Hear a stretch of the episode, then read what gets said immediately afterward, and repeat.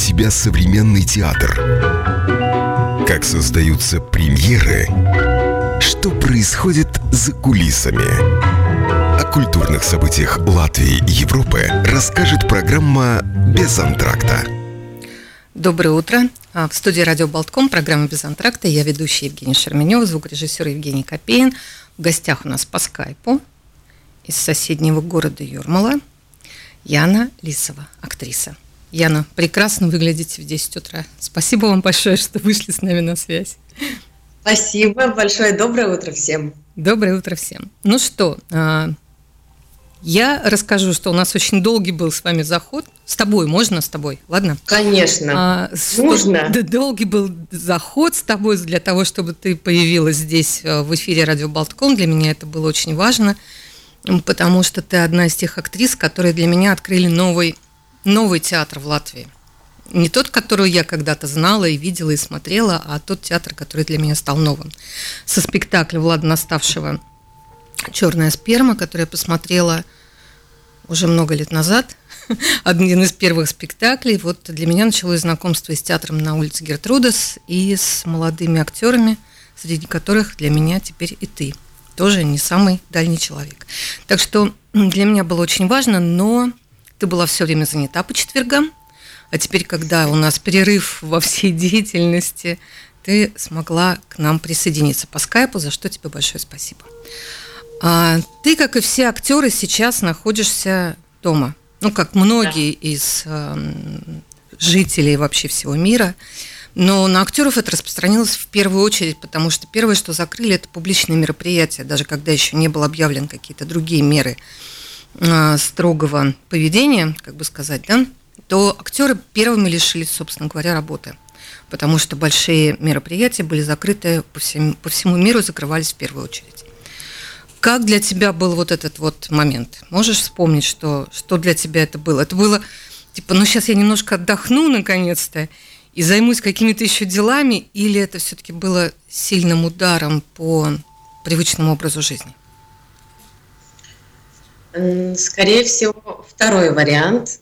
Было, неприятно. Неприятно и тревожно, потому что я понимаю, что у меня нет работы, и я не знаю, сколько это будет длиться. Просто внутренне уже не было ощущения, что это вот 14 апреля все будет окей. Вот внутренне уже была какая-то такая тревога, тем более вот первые дни. Потом уже вот ты как-то привыкаешь к этому режиму, и тем более, что мы уже теперь пытаемся с Гертрудес театром что-то делать в веб-площадке.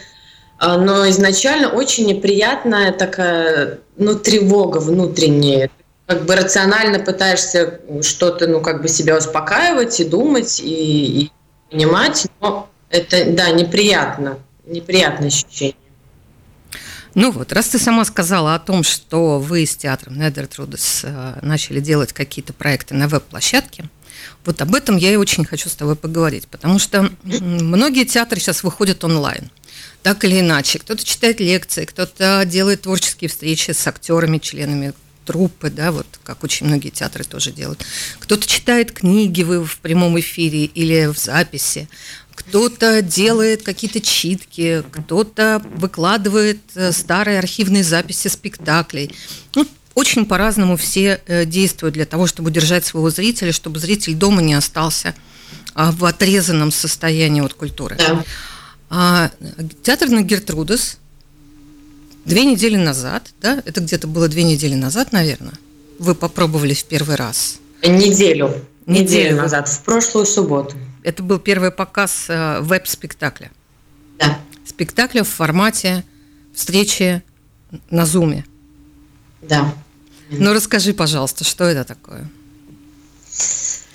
Прямо с долгой историей. Как бы продолжать что-то делать, и мы как-то додумались до того, что спектакль «День рождения Тани», по идее, этот формат можно переместить вот в такую виртуальную площадку, потому что Формат спектакля – это застолье, это праздник, люди сидят за столом, а теперь мы полностью лишены этой возможности встречаться. Я, например, заметила в интернете разные смешные фотографии, где люди, человек один в квартире, он делает там куклы, чучелы, вокруг стола посадил и ужинает. Или там с собой чокнется с зеркалом, отражением в зеркале. Или там действительно по скайпу мужики чокаются и закусывают. И по идее вот мы придумали, что этот спектакль мы можем перенести, это же застолье, каждый накрывает свой стол, и вот в таком большом, как скайп, большая скайп-встреча, мы встречаемся и продолжаем как бы вот эту традицию встречаться и праздновать. Это, конечно, немножко по-другому, но по идее это вот можно было переместить в виртуальный мир. Скажи, пожалуйста, Яна, а этому спектаклю уже 2 года, да? Или чуть больше? 3 года, да? И спектакль вы придумывали небольшим таким составом, у вас там 4 актеров занято. Да. И режиссер Мартин Эйхе. Да. И ты туда вошла в этот спектакль, когда еще работала в театре, в Русском и Рижском театре. И это было для тебя один из тех опытов, которые тебя привели к осознанию вообще изменения собственной жизни, я так понимаю, да, вот работа в театре на Гертрудес. Да, один из спектаклей, который меня привел к размышлениям о своем месте в театральной площадке, да. И для тех, кто не видел этого спектакля, мы должны с тобой рассказать, что эта история основана на сборе документальных материалов воспоминаний людей о жизни в Латвии и в советское время, и в 90-е, и сейчас. То есть вы брали интервью у обычных жителей Латвии, да, у знакомых, знакомых, кого-то еще. Да. И потом на базе этих интервью вы придумали этот длинный текст спектакля, почти 2 часа, ведь он идет, да, около этого что-то. Когда празднуют день рождения некой Тани, люди вспоминают, как обычные люди, когда сидят за столом, начинают вспоминать, что было хорошего, что было плохого в прошлые годы, говорят друг другу какие-то важные вещи, вспоминают о том, где познакомились, или какие-то еще приятные воспоминания, или у кого-то неприятные. Потом это вырастает в какие-то обсуждения животрепещущих проблем, которые волнуют всех в нынешней жизни. Ну и там есть провокация в спектакле, довольно часто бывает, когда участники провоцируют зрителей на выступление. Скажи, пожалуйста, вот... Да, действительно, зум-вечеринки сейчас важны и проводятся. Я знаю, просто частные люди собирают зум-вечеринки для того, чтобы не терять своих друзей.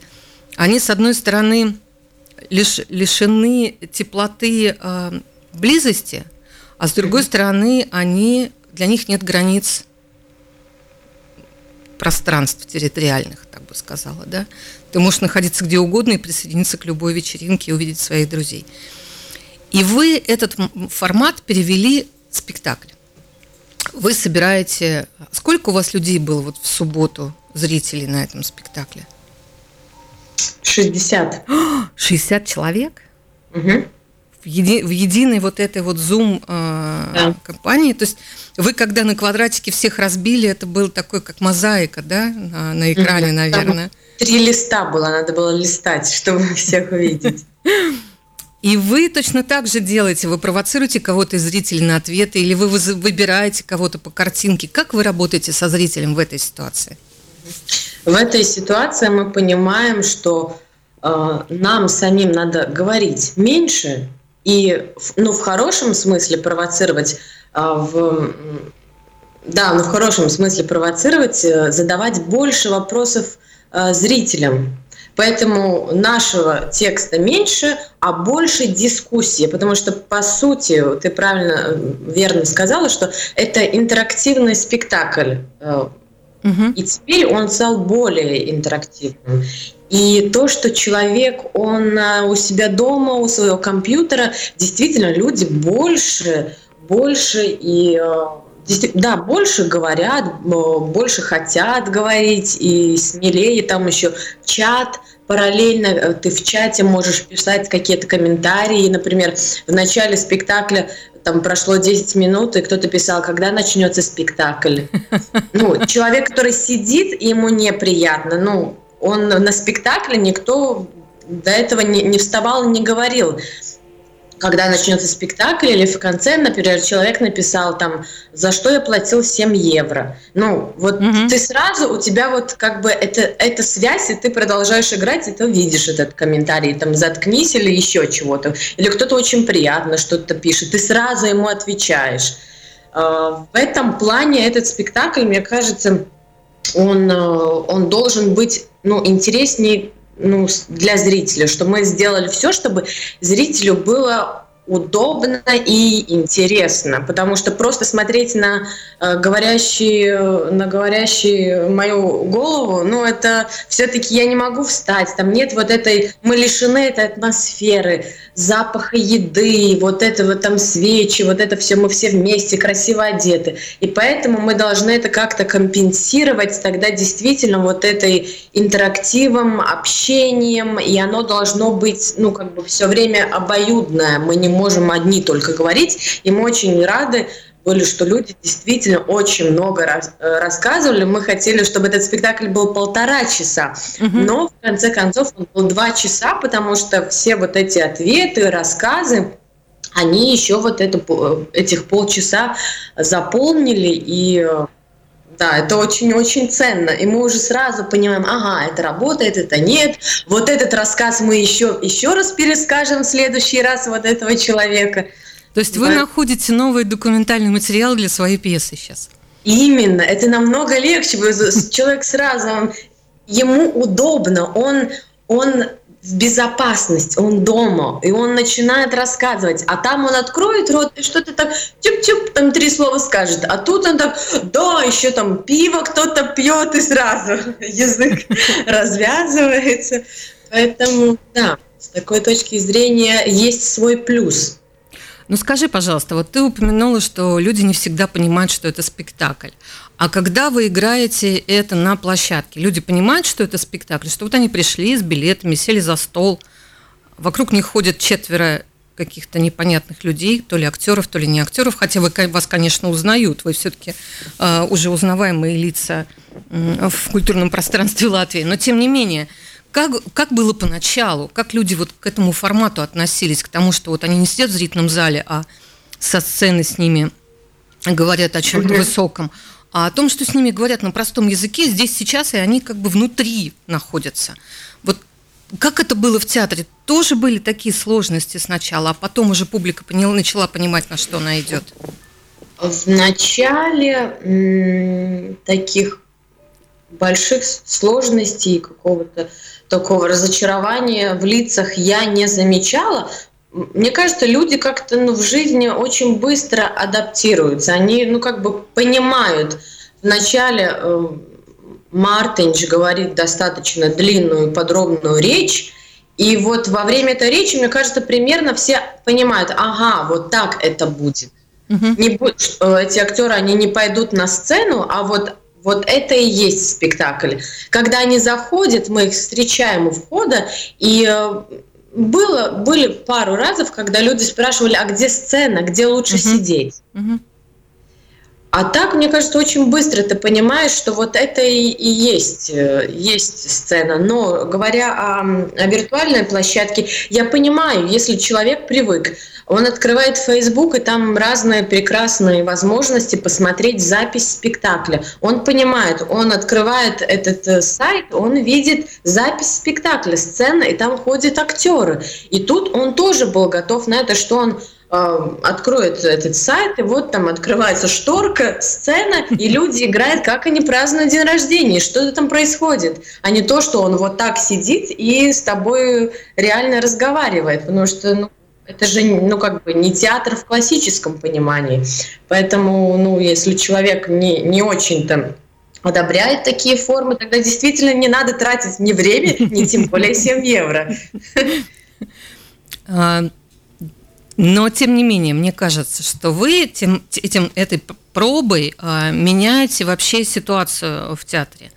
Вы даете возможность зрителям участвовать в спектакле, как вы это делали на сцене, так вы это делаете сейчас на виртуальной площадке.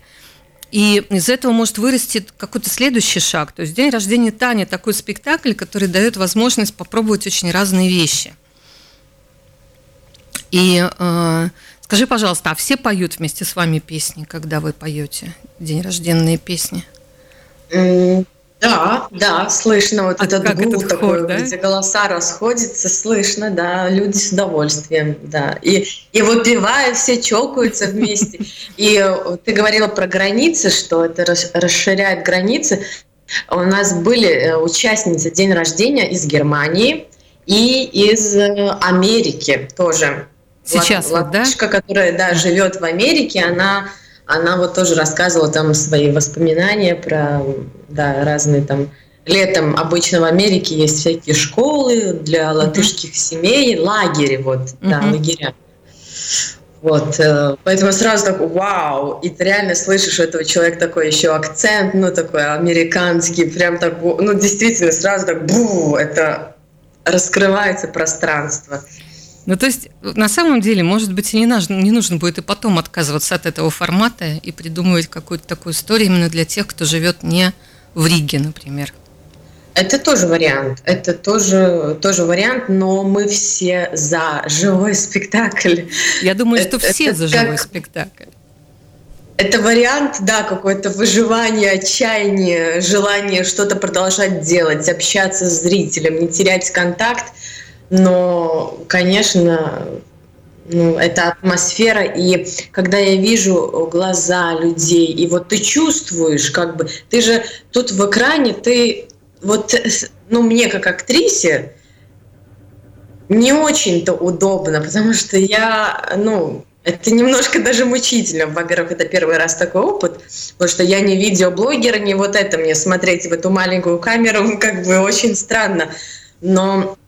Я надеюсь, что если зрителю это интересно, тогда это того стоит, потому что нам сложно, потому что мы привыкли чувствовать энергию, глаза, вот это наше оружие, что мы понимаем, ага, вот, мы чувствуем, пошло туда, давай туда, а тут что ты можешь чувствовать примерно, понимая, что как идет.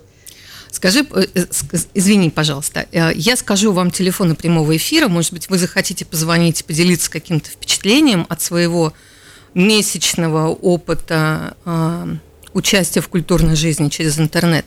Телефоны прямого эфира 672-12939, 672-13939. Может быть, вы расскажете о том, что вы видели за последнее время, вот когда шторка на экране раздвигается, и там начинается театр. А я хочу спросить Яну. Но как профессиональные актеры воспринимают тоже сейчас эти возможности? Ведь очень много лекций, очень много архивных записей выкладывается, очень много мировых, как бы сказать, прекрасных опер, балетов, драматического театра, в котором есть проблемы, конечно же, с языком, но все равно, например, Боба Уилсона показывают очень много архивных записей сейчас, и я сама посмотрела The Black Rider, один из самых, ну, таких не новых спектаклей его, сделанных в Европе. И скажи, пожалуйста, у тебя какое впечатление от того, что ты видишь? Ты наверняка ведь что-то посмотрела. Понятно, что ты не сидишь, приклеившись к экрану, у тебя есть еще другая жизнь и другие заботы. Но, тем не менее, вот что-то ты видела, чем-то ты можешь поделиться своим отношением, а потом мы обсудим, что театр, почему театр живой. Вот его отличие от того, что сейчас есть. Конечно, это позитивный момент, что есть возможность употреблять культуру. Это прекрасно, что театры идут навстречу и предлагают онлайн бесплатную возможность посмотреть. И я тоже, конечно, эту возможность использовала. Как ни странно, вот я сегодня утром думала, что я посмотрела неосознанно спектакли те, которые я видела вживую. Мне почему-то именно было интересно сравнить и посмотреть, понимать, вот как это меняется, вот это ощущение. Я посмотрела «Дайлес театра» музыкальный спектакль «Онегин», он уже давно-давно был. Мне очень понравился, там Ева Сеглане играла, я ее первый раз видела на сцене, я была потрясена. И еще раз я посмотрела «Медею» Рижского русского театра. Мне было очень любопытно, вот как это можно смотреть. И, но из того, что я до этого не видела, Валмерского театра спектакли я тоже посмотрела, и театр «Красный факел» Тимофея Кулябина спектакль «Три сестры», который длится 4 часа, и он без слов, но в языке жестов, что для меня очень любопытно, потому что я на данный момент тоже учу язык жестов. И это, вот это было просто что-то для меня. Просто понимая вот и ту сторону, как быть актеру, который вообще без каких-то знаний, умений.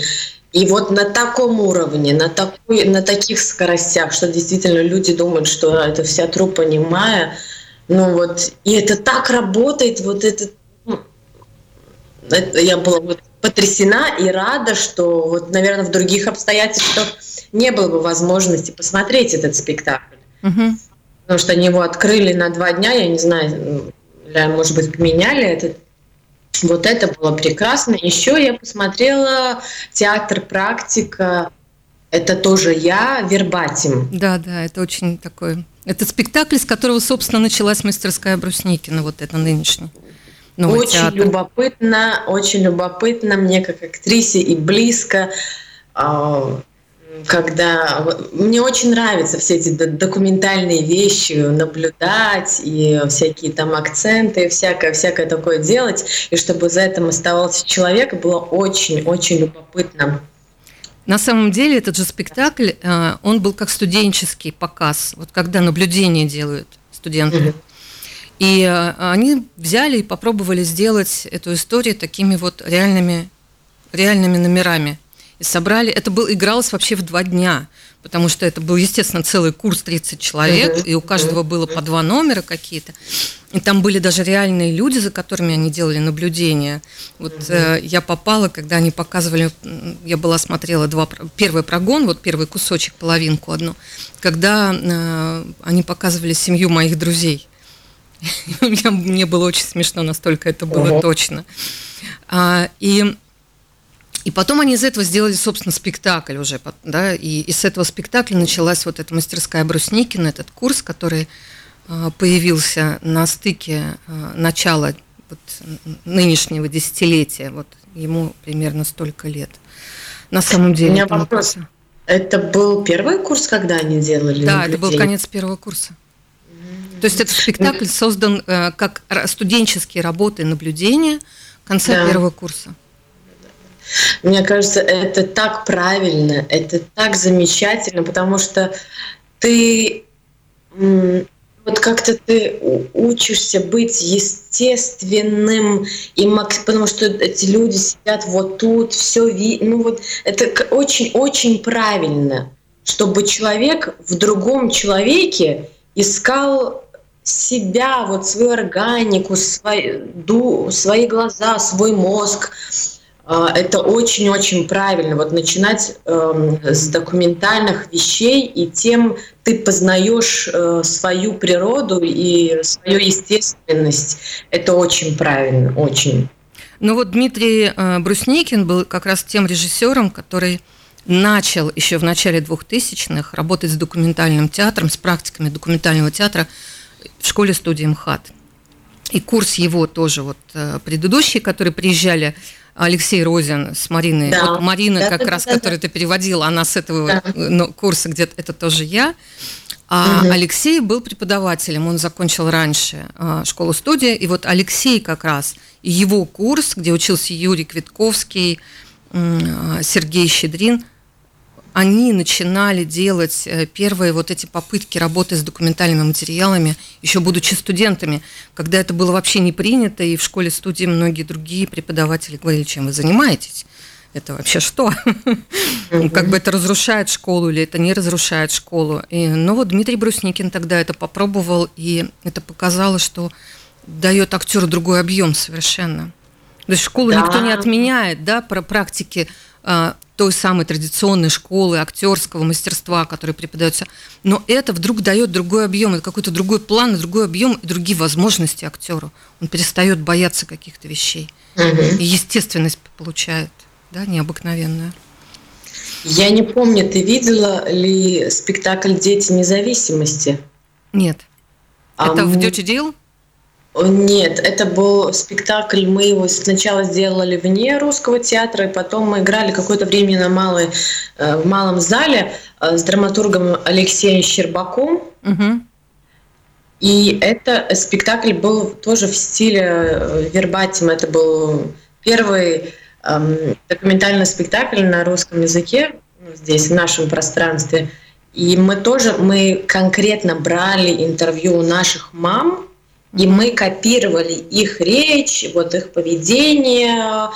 И я вот именно как актрисе, вот это просто раскрывает тебя. Вот ты начинаешь дышать как человек, и когда ты уже быть человеком на сцене, когда ты это научился, мне кажется, тогда вот ты как играешь как на себе, как на инструменте. И когда твой инструмент, вот твой стержень, ты его понимаешь и чувствуешь, тогда ты уже можешь и такую форму учиться. Но если нет вот этого твоего какого-то внутреннего, тогда я не вижу смысла начинать с каких-то там вот с этих непонятных...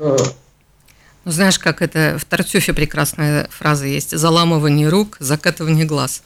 Я все время эту фразу вспоминаю из Тартюфа, когда вижу не очень хорошее представление на сцене.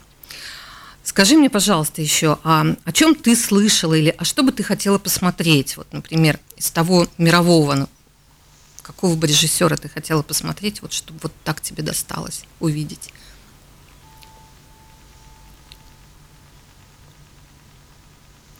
Ну вот я упомянула Боба Уилсона, которого сейчас можно посмотреть в интернете, некоторые спектакли выкладываются. Я могу сказать, что немецкий театр делает очень много архивных записей, показывают. Вот Schaubühne am Linden, который руководит Томас Остермайер, они сделали целую программу, то есть у них висит афиша онлайн-трансляции, но у них ограниченные показы, то есть ты можешь подключиться там с определенного времени вечером и до полночи по берлинскому времени это в доступе. Ну, то есть там в течение 4-5 часов это в доступе, ты можешь подключиться в любое время, когда тебе удобно, но ты должен уложиться в этот период времени, чтобы посмотреть спектакль. У них висит большая афиша. Очень многие театры. Я сейчас выложила анонс, и я знаю, что и «Театральный вестник» здесь этот анонс выложил тоже параллельно. Театр Нантье французский выложил спектакли нового поколения французских режиссеров, тех, кого привозили сюда на Homo Novos, Филиппа Кена, например, да, там, или Жюльет, не помню, как ее зовут, извини, пожалуйста, сейчас не вспомню, заклинило. Но там порядка 12 названий спектаклей, которые они выложили тоже в общий просмотр, ты можешь посмотреть. Вот для меня это... много интересных спектаклей. И выкладывает Талия театр, очень хорошие спектакли. И английский театр начал выкладывать свои какие-то потрясающие записи. Те, кто занимался прокатом театра в кинотеатрах, знаешь, вот это вот есть практика такая, показ драматического музыкального театра в кинотеатрах, да. Когда... ты немножко все-таки ощущаешь это, потому что у тебя собирается зрительный зал. Нету взаимоотношений сцена-зал, но внутри зала, конечно, происходит то нечто магическое, то, что происходит обычно в театре. И ты получаешь определенные возможности, когда, конечно, какой-то большой спектакль или опера. Вот я знаю, что в кинотеатре «Форум» показывают оперы Мэт, да, Метрополитен-опера в Нью-Йорке. И вот таким же образом есть компании, которые... Вот ты смотрела «Три сестры», это российская компания Stage ID, HD, которая снимает российские спектакли, и у них есть возможность там их транслировать именно на экранах кинотеатров. Скажи мне, пожалуйста, могло бы ли это вообще быть вот для тебя, например, интересным после того, как это все пройдет? Ходить, например, куда-то с компанией и смотреть театр откуда-то из-за океанов и морей, из-за границ, в зрительном зале, но на экране? Ну, с такой точки зрения, что я не могу вживую это увидеть, что это действительно в другой стране. Или играет что-то уникальное, архивное. Конечно, это лучше увидеть, чем не увидеть. Но это как-то должно войти в рутину. Пока что вот во мне нет такого вот ярого желания вот сидеть и смотреть онлайн-спектакль. Если действительно я вот читаю, я знаю, что мне это интересно, тогда, но это как-то вот лично мне, ну вот не было до этого в моей какой-то рутине смотреть онлайн. Но если вот теперь я вижу, что это прекрасная возможность видеть спектакль, который я вживую не могу видеть, конечно, это прекрасная возможность. Ее надо, если это будет возможно, если дальше театры будут открывать свои сайты, архивы и будут продолжать показывать, конечно, это надо ввести в рутину и надо использовать. Потому что лучше видеть, чем вообще не видеть. Ну да, понятно, что, как ты сказала, что это эмоциональное впечатление, оно в зале, вот здесь оно есть, оно, может быть, не пробивается через экран, и актер это не чувствует. Да, это, конечно, надо использовать. Хорошо. Ну что, спасибо тебе большое. Напомним еще раз, что театр на улице Гертрудес пробует новые формы и делает интерактивный спектакль в интернете. Да. Следите за афишей. И следующий спектакль будет завтра в 6 часов. И билеты можно приобрести на сайте git.lv. И у вас 60 участников. Их трудно назвать зрителями в этом виде, да? Я так думаю, что гости, вы там все, в принципе, да, равноценные ваши гостиные дня рождения Тани. Спасибо тебе большое. Главное всем быть здоровыми. Именно, спасибо тебе. И я очень надеюсь, что мы увидимся в театре, в котором актеры видят глаза зрителей, а зрители видят все, что происходит с актером вот сейчас, в данный момент времени, и слышат его живого. Я думаю, что мы соскучимся друг по другу, это тоже будет хорошо. Будем очень искренне рады друг друга увидеть. Спасибо, Яна. Всем здоровья и хорошей весны, несмотря ни на что.